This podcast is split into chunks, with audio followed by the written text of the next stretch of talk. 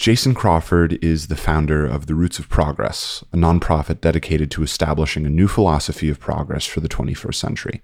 He writes and speaks about the history of philosophy of progress, especially in technology and industry. He's also the creator of Progress Studies for Young Scholars, an online learning program about the history of technology for high schoolers, and a part time technical consultant and advisor to Our World in Data. Formerly, he was a software engineering manager and tech startup founder. He was co founder and CEO of Fieldbook, a hybrid spreadsheet database. He's also been an engineering manager at Flexport, Amazon, and Groupon, and was at a few other startups as co founder or early employee. Long ago, he helped build a biotech supercomputer for D.E. Shaw Research. Today, we spoke about optimism, progress in technology, drivers of stagnation, and how to think about innovation. Hope you enjoy. So yeah, listen, I appreciate you doing this. It's uh, great to get the chance to chat and everything. Oh, geez, where to start? Okay, so I think that just to set the stage a little bit here before we dive into everything you're doing at Roots of Progress and sort of the meat of of the, the podcast, I'd love to hear just a little bit about the backstory, right? How did you get interested in this field and studying progress? What was the path up to this point? How'd you get here? Backstory, how I got here. Yeah. I got interested in progress over five years ago. That's when I, I started this this project to understand the history of human progress, and and soon after started this blog, The Roots of Progress. And there are a lot of reasons why I got interested in it, but the, the sort of central thing was just realizing how foundational the history of progress was to my overall worldview. When I thought about what do I care about and what matters to me, like things like reason and science and technology and industry and capitalism and economic freedom and a, a, whole host of things you might broadly think of as kind of you know the values of the enlightenment. When i ask myself why do i care about those things and and why do i care how they're sort of seen in the world and whether they whether they continue? A lot of it came back to having this keen appreciation for how far we've come how terrible life used to be just 100 or 200 years ago how much we have incredibly increased living standards for so many people and, you know, looking at that and thinking, wow, that is actually one of the greatest things that has ever happened to humanity in all of history. It's an amazing story. And if you if you really care about human life, I think you have to look at that with a little bit of awe and, and wonder. And you have to ask, wow, where did that come from? Why did it take so long? Why did we have basically no growth in like GDP per capita for for for almost all of human history until just a couple hundred years ago? And how can we keep it going? Right? Can this kind of growth and advancement and progress continue into the future? And if so, what is needed for that to happen? And what could slow it down or stop it or even reverse it? And so I think those are like really fundamental questions that there should be more attention to. And so I said, all right, I'm just going to start learning about it and understanding what you know where all this progress came from. But before I try to ask you know the big questions like why did progress happen, I need to understand something much more basic, which is what progress did happen. Like what, when we talk about progress, what does that actually mean concretely? What does it consist of? And I realized that as much as I admired, let's say, the Industrial Revolution, I had only a very high level and fuzzy understanding of what that even was and what it consisted of. I had some notion that steam engines were involved and trains and coal and cotton and, and some things like that. But you know, but but what was it really? Why was it such a big deal? Why was it apparently so difficult to create that it waited for most of human history? And and just what were the what were the specific advances, right? Like what what was the deal with steel and iron? Like like why are these metals difficult to create? What do they actually take? What were the what, was this thing called the bessemer process anyway? That's supposedly a big deal but i had no idea what it was. You know i didn't even know when i started this progress uh, this this this project i didn't even know the difference between char- uh, coal and charcoal. You know i didn't know the difference between cement and concrete. And so there was just a whole lot of like very basic ground level understanding to get and i decided to go very bottom up and start with the object level stories of yeah what how did we create better forms of cement? How did we create cheaper steel? How did we invent the steam engine? How how, how did we build railroads? For that matter how did we you know figure out the germ theory and you know create better sanitation and reduce infectious disease? So all of the different things where we're applying our intelligence to improve living standards i just started reading all of those stories. And that's that was the origin of this project Awesome. So before I ask you what the difference between coal and charcoal actually is, I think another good question to ask would be this question of optimism. And you talk about this a lot, and there's like an important demarcation here, right? Like you talk about descriptive versus prescriptive optimism, and you very much fall into one of these camps, you know, maybe sometimes the other. But just to set the stage, could you could you talk a little bit about that for you know the rest of the conversation. Yeah, you know, I'm sometimes called an optimist, and sometimes the progress studies movement is referred to as as you know a movement of optimists or an optimistic movement. But the more I I think about that term and think in detail about what it refers to, the more I think there are many different types of optimism, and it's very important to know which one you're talking about because I don't necessarily think we should be optimistic in every, in every different way that that term is is used. In fact, I've gotten away from the term a bit, but but yeah, I, so I made this distinction in one brief essay on descriptive versus prescriptive optimism. I think these are two key ways you can think about the term. So, descriptive optimism is a sort of a prediction about the future. It says that essentially we're on the right track, things are going well, we're not facing any major difficult problems, or if we are, they will be, you know, they will be easily solved. The future is bright, you know, I kind of like I, I'm expecting good things in the future. There's that kind of kind of optimism, and you know the the the issue with that is it's not always true right? So so sometimes things are going well and sometimes they're not. In some areas things are going well in some they're not. And so i think descriptive optimism is very contingent on the particular facts of a situation right? And so it's problematic if you adopt descriptive optimism as sort of a personal identity or worldview. It's just too contingent for that right and if you do that, then you end up just being uh, having a sort of Pollyanna-ish sort of outlook on the world, where you just you, you're seeing the whole world through rose-colored glasses, and you can't see any problems.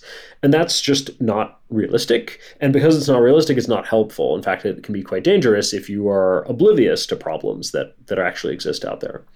Um, but prescriptive optimism is about what we should do, and it's about how we should approach the world, including any problems or challenges or risks that it might have. Prescriptive optimism is is one of action, is one of choice, is one of you know it says look, no matter how how good or how bad things are are looking, we can do something about it. We should do something about it. We should put forth our best and greatest efforts. We should work hard. We should be ambitious, and we should believe that we can make a difference. And so it's the opposite of defeatism or fatalism.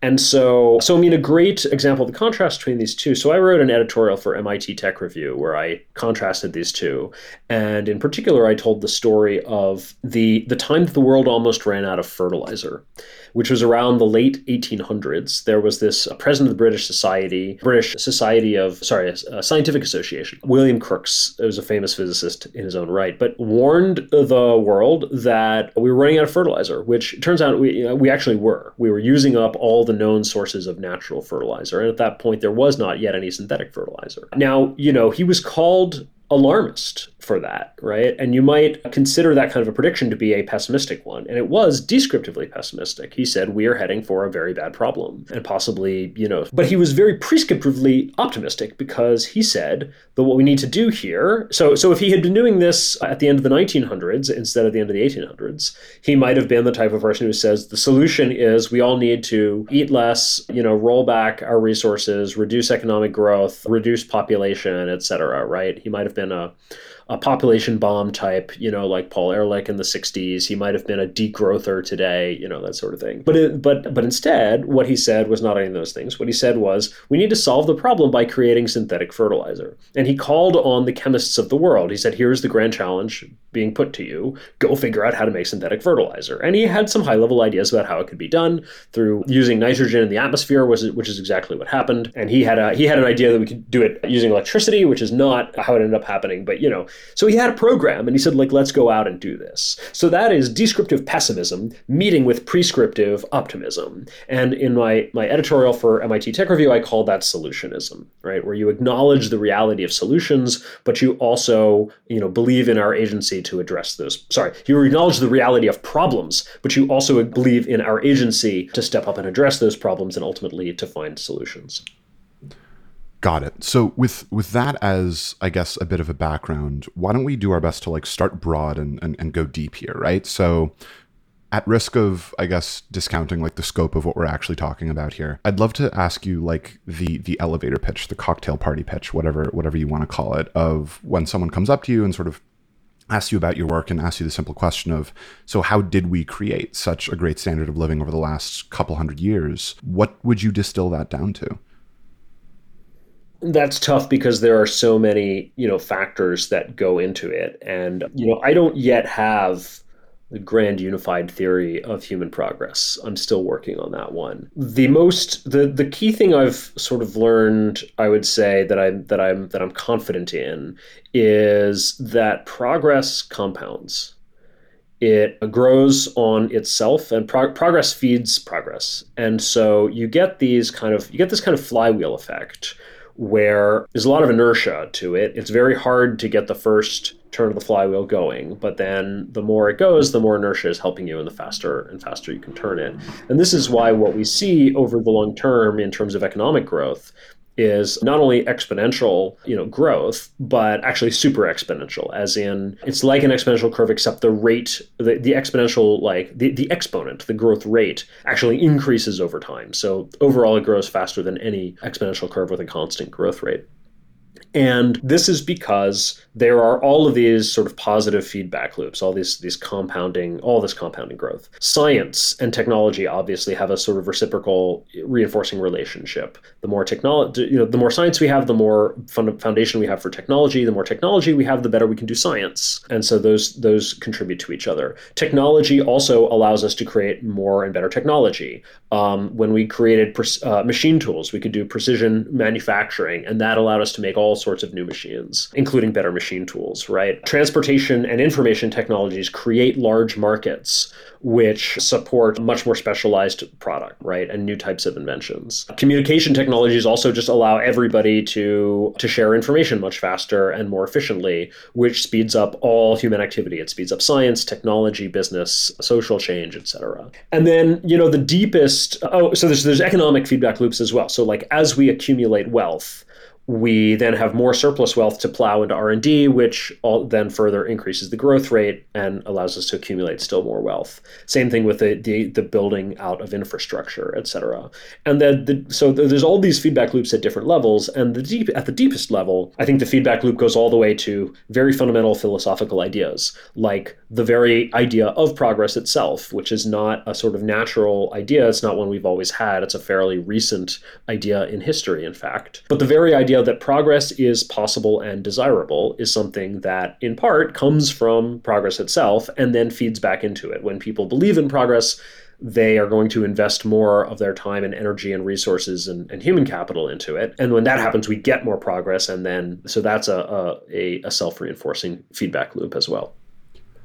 I think a cool thing to sort of dig into here that draws from a bit of what you were talking about with prescriptive optimism and draws from a bit of the synthetic fertilizer would be just this this idea of these step functions in technology taking place. I think the way I've heard you describe it is these like overlapping S curves of adoption across broader cycles of technology. How do you break that down?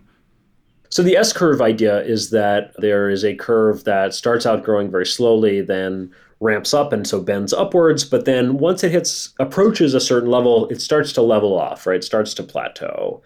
And and so you get this curve that it looks a little bit like a like an, an elongated s that's been stretched out. And lots of curves look like this but so but in, in particular you know you see this with technologies where in the beginning a technology is very new and it doesn't have a lot of adoption and it's not growing very fast yet. Maybe it's not even you know very affordable yet or it's just not very well known and then it hits some inflection point where maybe it hits some crucial cost point or quality or reliability point and and it starts really taking off and the growth is very strong. And then adoption grows you know very fast or or you know it's not necessarily just an adoption curve. It can be something else in terms of how much the technology gets improved you know how, how fast it grows along some key metric of performance or quality and then at a certain point you've kind of you've kind of exhausted what you can do with whatever breakthrough led to the fast growth rate and that's been milked for all it's worth and it starts to it starts to mature and plateau and level off. Adoption curves of technologies look like this. I mean obviously once a once an adoption curve nears 100% it can't go past that. But also i mean you can you can just sort of look at various i mean you can look at also just like how much you know how much uh, like business opportunity is there in in something right? In the electricity industry like there was a lot of opportunity to sort of build out the electric power grid in the early 20th century. And then you know eventually that sort of approaches near 100% adoption in some country and there you know there's just that all that investment levels off. So so virtually all ideas you know technological ideas or inventions or breakthroughs or whatever go through some sort of curve like this where they they they grow and then they and then they level off. And so where do we get but but if you step back and you look at say, you know, GDP per capita growth or something, that doesn't look like something that's leveling off. It looks like something that is, you know, that's growing it grows pretty strongly. Certainly in the US, GDP per capita, you know, until until recent decades grew pretty strongly at, you know, a few percent per year for like 100 150 years. So, where does that come from if individual technologies kind of level off much more quickly than that? Well, what happens is we overlay or overlap a bunch of the S curves, right? So, like as one is technology is starting to plateau, some of the most innovative people are already moving on to the next technology. And so, if you look at all of the technologies and all of the inventions and all of the business models, et cetera, in the economy, and you layer those S curves on top of one another and overlap them, what you get is something that grows, you know, pretty, strongly and consistently over a very long period of time. Something interesting you said there was looking at it from like a business opportunity perspective. And I think this is sort of a, a, neat way to tie in this question of like talent distribution, right? So not just from a perspective of, oh, it's really difficult to compete with like these sort of massive incumbents, but also from a perspective of, I guess, larger sentiment about certain technologies over these broader cycles. So, something I think I've heard from you is talking about these factors following World War II that started this sort of anti tech sentiment, at least in the US a little bit, giving examples like, you know, the atomic bomb, these sort of more unfounded fears around nuclear power and, and stuff like that. Do you see that continuing? Is that something that you, you still worry about? Do you see the tides shifting at all? Yeah, I think we are. I mean, I think in the world today, uh, certainly in the West at least, we are very conflicted about technology. There are a lot of things people love about technology, you know people love their iPhones and and so forth but there are all there's also a lot of fear and skepticism and distrust right? People are afraid that fossil fuels are destroying the planet. They're afraid that you know processed foods are causing obesity and destroying our health. They're afraid that social media is sapping our attention and making us i don't know depressed and lonely and and maybe destroying democracy etc and so there's, I think, a lot of this anti progress sentiment that really arose in the US around the 60s and 70s. I think a lot of that is, is still with us and still affecting us. Gotcha. So it, it, it, certainly seems to be the case that progress is not automatic, right? You know, it, it's unfortunately like people have to make stuff for there to be new stuff. So to, I guess, begin a new route into this question of stagnation in another sort of attempt to try and distill this down, why does stagnation occur? So usually when we chat about this in the progress community, we're talking about the the stagnation of the last 50 years or so. There have been, you know, there have been even there have been much bigger and more dramatic periods of stagnation in the past, right? There's been in, in over the long term of history, there have been periods of civilizational collapse, and those happen for a variety of reasons. But more recently, we talk about sort of technological and economic stagnation, at least in the US and other frontier countries in the West, over the last 50 years or so. And to be clear, we're not talking about a period of zero progress. There's been a lot of progress in the last 50 years. In fact, I would say that, you know, rates of growth or rates of progress are actually still higher over the last 50 years than at any time before the industrial revolution. Yet i think they're also not- notably it's notably slower growth than in say the you know the the early 20th century or around there. And the thing that kind of convinced me of this was looking at I mean you can look at you can look at at quantitative figures like GDP growth, or there's a there's a, a, metric called total factor productivity and so forth. You, you know you can look at these and you can get a certain picture that way. But but on top of that, what really convinced me was just kind of looking qualitatively at you know what are sometimes called macro inventions or general purpose technologies, looking at what are some of the big breakthroughs in different fields and just kind of lining up when they happened. And if you look at the period from, say, 1870 to 1920, kind of a 50 year period, and uh, you basically had about five major technological revolutions going on across all areas of technology. So you had the entire electrical industry essentially invented in that time, including the light bulb, generator, and the motor the electric motor. You had also the internal combustion engine and the automobile and the airplane are all invented during that time you had in in communications technology you had the telephone and the the wireless telegraph and the very first radio. You had in in materials and, and sort of chemistry you had a, a bunch of major things in applied chemistry including synthetic fertilizer and synthetic plastics. And then in uh, public health you had the the creation of the germ theory the establishment of, of that theory and its applications to things like water sanitation and vaccine creation and just general like public health education about hygiene and and all of that started to really seriously decrease mortality rates from infectious disease for the first time. So that's five major things going on across the entire economy.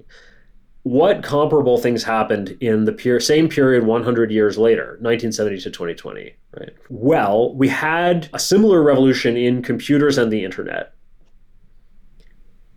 And that's about it in terms of actual applications that made it to practice. You I, you could maybe throw in something there for genetic engineering, although that feels like it's it's just dramatically under under fulfilled its potential so far, right? Most of the potential of genetic engineering feels like it's in the in the future. But, you know, manufacturing, construction, transportation, energy, didn't really see any fundamental new breakthroughs. We're still more or less doing those in, in kind of fundamentally the same way. You know, we, we almost got a revolution in nuclear power, but that basically didn't happen, and nuclear is only sort of plateaued at about 10% of world electricity usage. We got, we were still flying on the same, basically the same kind of like jet, you know, airplanes that we were flying on in the 60s. We briefly got some supersonic passenger transport, the Concorde, but it was never affordable. It was always for the rich only. And then it stopped running. So we don't even have that anymore, etc. So, you know, there were sort of all these things that could have happened or might have happened and, and all these areas where we're just, just not, just didn't see any fundamental breakthroughs for, for that whole period. And so it was kind of comparing those things qualitatively that made me realize like no matter how amazing computers and the internet are and and yes they are they're very amazing and they're and that's a huge revolution. It just i just don't think that that one revolution in one field can stack up to essentially five you know roughly equivalently sized revolutions across the board. Like you could look at, you know, the internet on the one hand and compare it to say telephone plus radio. And you could have an argument about which of those is bigger, right? Which of those is a bigger deal. But I don't think that you can you can stack up the internet versus that and all the other four things that I mentioned, you know, electrical power and, and internal combustion and and chemistry and germ theory and say, oh yeah, the internet was bigger than like all of those put together. I just don't buy it. That in mind, I guess speaking preventatively with regard to stagnation, or I guess let's say if you had a huge billboard, if you had everyone's attention, if you were at the helm, what would you be doing to reverse or, or sort of prevent further cycles like this? Yeah. So I guess you actually asked for my hypotheses earlier about kind of what caused stagnation. I spent I spent all my time explaining what it was. So let me actually answer that part because it, it feeds directly into to the answer to that question of what would you do. I have three sort of major hypotheses for where stagnation has come from, not mutually exclusive. In fact, I think they all go together. So one is the burden of regulation. We've built up a, a regulatory state over the last several decades um, and in particular, it's it's become a vetocracy, as in we have put. It, it's not just what the regulatory agencies say you can or can't do. It's also that we have given a lot of legal and and procedural power to essentially anyone who wants to slow down or stop development from happening. And so between the the sort of activist obstructionist citizenry, who tend to be a minority of the citizenry, but but have this kind of outsized power because they're willing to come in and, and, and wield it, and you know between them and the and the regulatory agencies, it's just it's just become very hard to to build anything. I mean, we can't even build housing in in this country anymore. We can't build transit. We can't build you know new you know energy uh, projects. Even you know supposedly you know green and environmentally friendly ones get get delayed or uh, obstructed or shot down. Sometimes by environmental regulation itself. Right. Some people have actually said that at this point, environmental regulation is one of the biggest barriers to environmental progress, which is ironic. So that's one. My second hypothesis is the centralization and bureaucratization of funding for for research and development, especially for basic scientific research. A lot of funding, especially for basic science, has gotten consolidated over the last 75 years or so since World War II under a small number of large federal agencies. And anytime you have consolidation and centralization in funding for any kind of, of innovation, right? Anything where you are facing unknown unknowns and have to have to you know tr- try unproven ideas. Anytime you have like one funder dominating that landscape, I think you're you're going to have problems because any one funder, no matter how well run they are, is going to have blind spots and then on top of that, you know, the agencies that we have like NIH and NSF tend to give out money in grants that are based on that are that are that are given out through this kind of committee-based peer review process, which really just sort of lends itself to consensus and groupthink and not the kind of, you know, challenging of the status quo that we need in an endeavor like science. And then number three, my third sort of major hypothesis is just the decline in in belief in progress itself. So going back to something I said earlier, you know, in order to make progress, we fundamentally have to believe that it is possible and desirable. And to the extent that we do or don't, I think that really affects flows of, of, of of money and talent and energy and you know ultimately where where people want to invest their time in themselves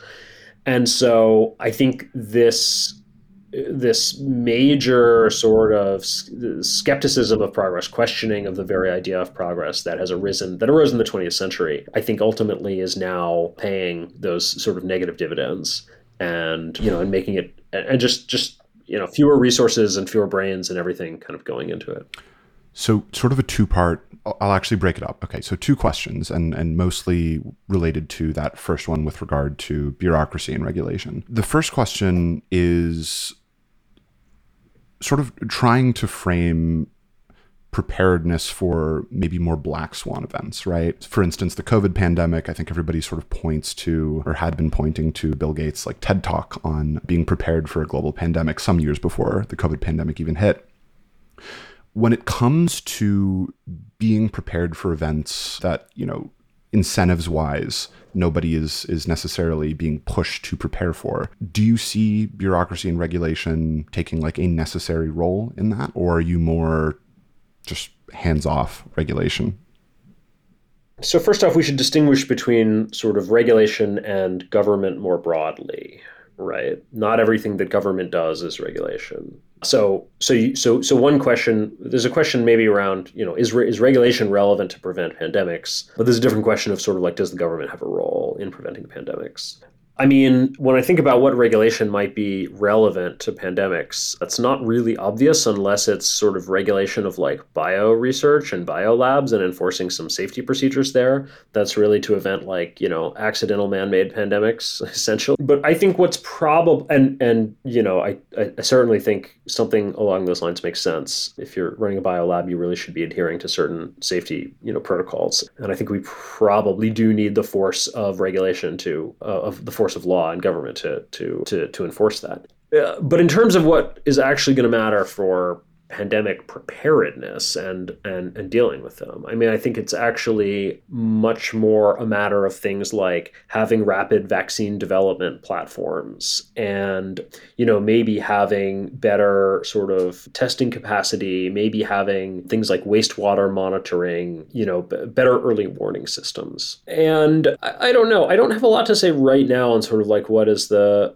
I mean, okay, like right now, the fact is we sort of we do depend on the government for a lot of this stuff. We depend on them essentially to stockpile vaccines for known, you know, already developed vaccines for known uh, diseases. We depend on them to do a lot of, you know, to fund a lot of the research into improving, you know, things like this obviously we would i think i think you know if we were going to end up doing you know wastewater waste, wastewater monitoring systems that almost certainly seems like something that you know the government would end up running. So i think just de facto we do depend on the government today for for those things. I mean as to i, I don't know do, do we have to and would it be better if we didn't? I don't have opinions on that that I feel that I can defend very strongly right now. I tend to be pretty laissez-faire, and so I tend to look for ways that we don't have to depend on the government for things. I can imagine, I can dream up a world where our medical system works very, very differently from the way it does today, and health insurance almost means something different from what it does today. And I could see like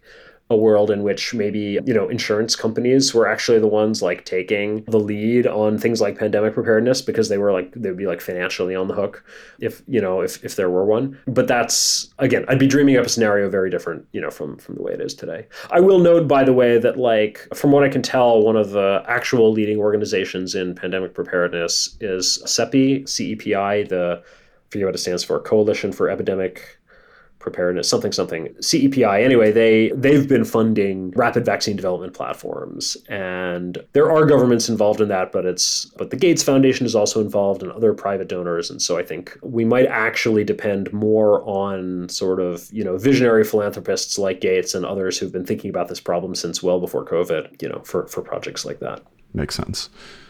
Second part of that question is i guess a bit more of a creative one. Again if you had you know the biggest billboard in the same way that we could be talking about that call for pandemic preparedness back in 2013 14 whatever it was what would you be shouting from the rooftops today hmm.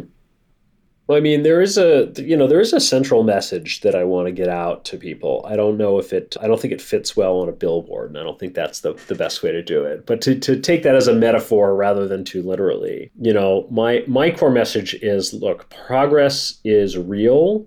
It is important. It is possible and desirable to continue improving human life and the human condition, but it is not automatic or inevitable and we need to sort of pay attention and, and take charge of it. And fundamentally, the the the view, the the worldview, and the view of progress that that I want to communicate is one that is fundamentally humanistic. That is, human life and human well being are the ultimate goal and sort of the core standard of value of you know how we judge what what is progress and, and is material progress even a good thing? And two that concept of agency you know that we talked about before or or you maybe you could call it that prescriptive optimism that says that you know we can shape the future and our actions matter. Progress is ultimately a product of choice and effort on our part and so, you know, let's decide what kind of future we want to live in and let's believe that we can actually make it happen and let's go out there and build it. Another fun question, you know, in in in sort of drawing these comparisons in technology across history over time, would you consider yourself as I guess being in the business of is sort of the wrong way of phrasing this, but of making predictions from history? Do you think that this sort of I'm forgetting the terms like cliodynamics or something that this this history as science sort of concept do you do you buy into that at all? I'm very skeptical of you know people who think that they see these like cyclical trends and that you can just predict that here's what's going to happen and you know on kind of like this time scale. Yeah so i don't know i don't i mean i don't I, I don't i don't make a lot of predictions myself. I think making predictions is very difficult and it's like actually a pretty specialized skill. And if you want to make good predictions about something you kind of have to often like really dig into it and, and do some research. So I tend not to make predictions or, you know, not not too many of them. Yeah, I think predictions are hard, but I definitely don't think you can just sort of predict this uh, like cyclical pattern that will unfold just like it always has. Any any patterns that are in human history are not not that simple and they're not at that like basic a level. I think something to start wrapping us up here would be just this idea of innovation and different ways that you can frame that, right? So I think the the pretty standard across a lot of spheres anyway idea here is this linear model of innovation, right? Like this this basic research and science leading to technological innovation that can sort of be commoditized down the line. I've I've, I've heard you be a little bit critical of that. Would love to hear you speak to it.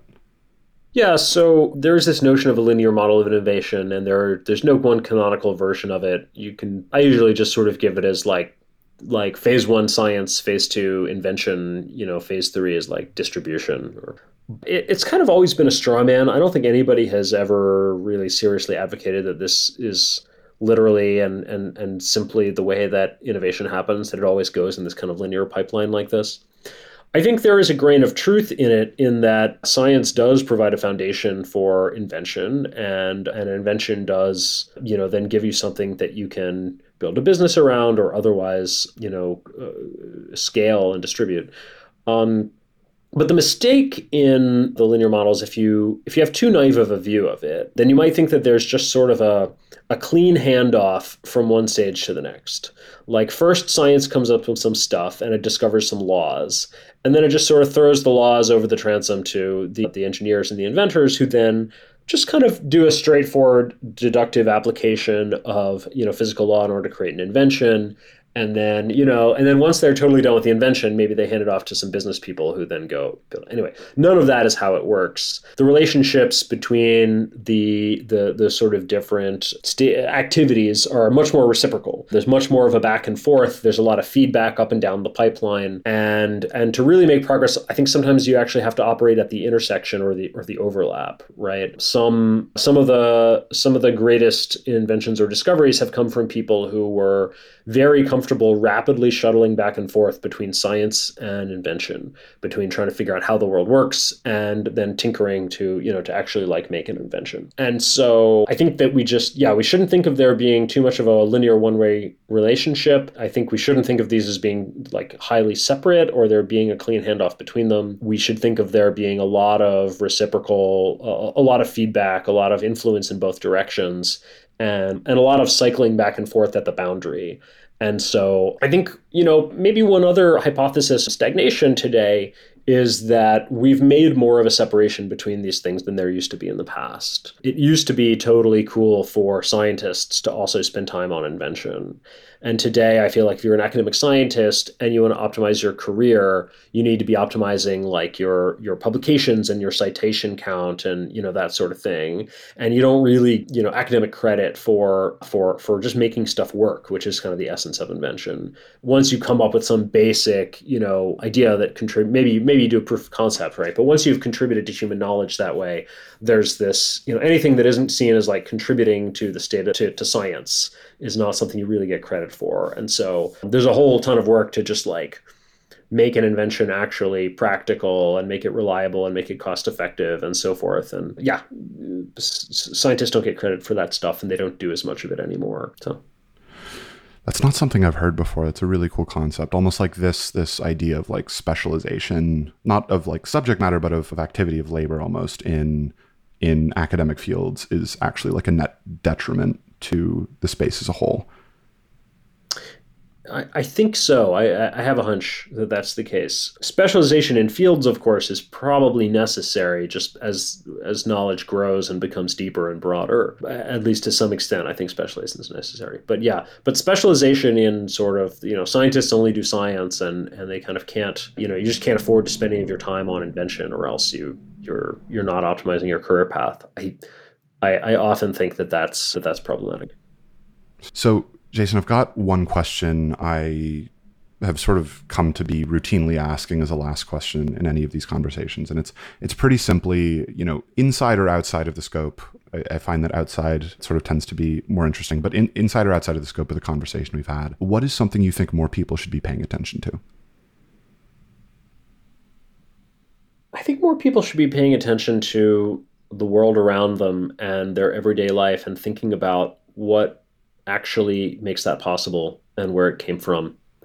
I think most people, you know, you know, we sort of get up on kind of a, you know, wake up in like a nice soft bed and you go take a hot shower under running water and you get milk and eggs and, and, and orange juice out of the refrigerator and then you hop on a train or a car to work and you take an elevator up 40 floors and you know sit behind a plate glass window in an air conditioned room and and you know type on a computer for your living while you you know look out at the at the cityscape. And none of that stuff existed 200 years ago. And people take it for granted. And they go through a life like that every day using dozens of inventions and and and developments that make their lives better. And they never stop to give to for a moment of awe or wonder or a moment of gratitude for the people who who created that and made it possible for them and and, and who brought that to them. And they never stop to think about sort of what's underlying that all of the infrastructure all of the kind of the hit the things behind the curtain you know that keep their world going the factories and the power plants and the cargo ships and the rail lines and the and the cranes and the you know computer networks and the satellites and all of that stuff. And i think people should just should just think about that you know more often. And they should be aware of what an amazing world you know truly amazing world we live in. And uh, and just stop and have a little more awe and wonder and and, and gratitude for that. That's all i've got for you jason. Thank you so much for doing this. I, I had a great time. Thanks. Really appreciate it. And yeah good conversation. Thanks for having me on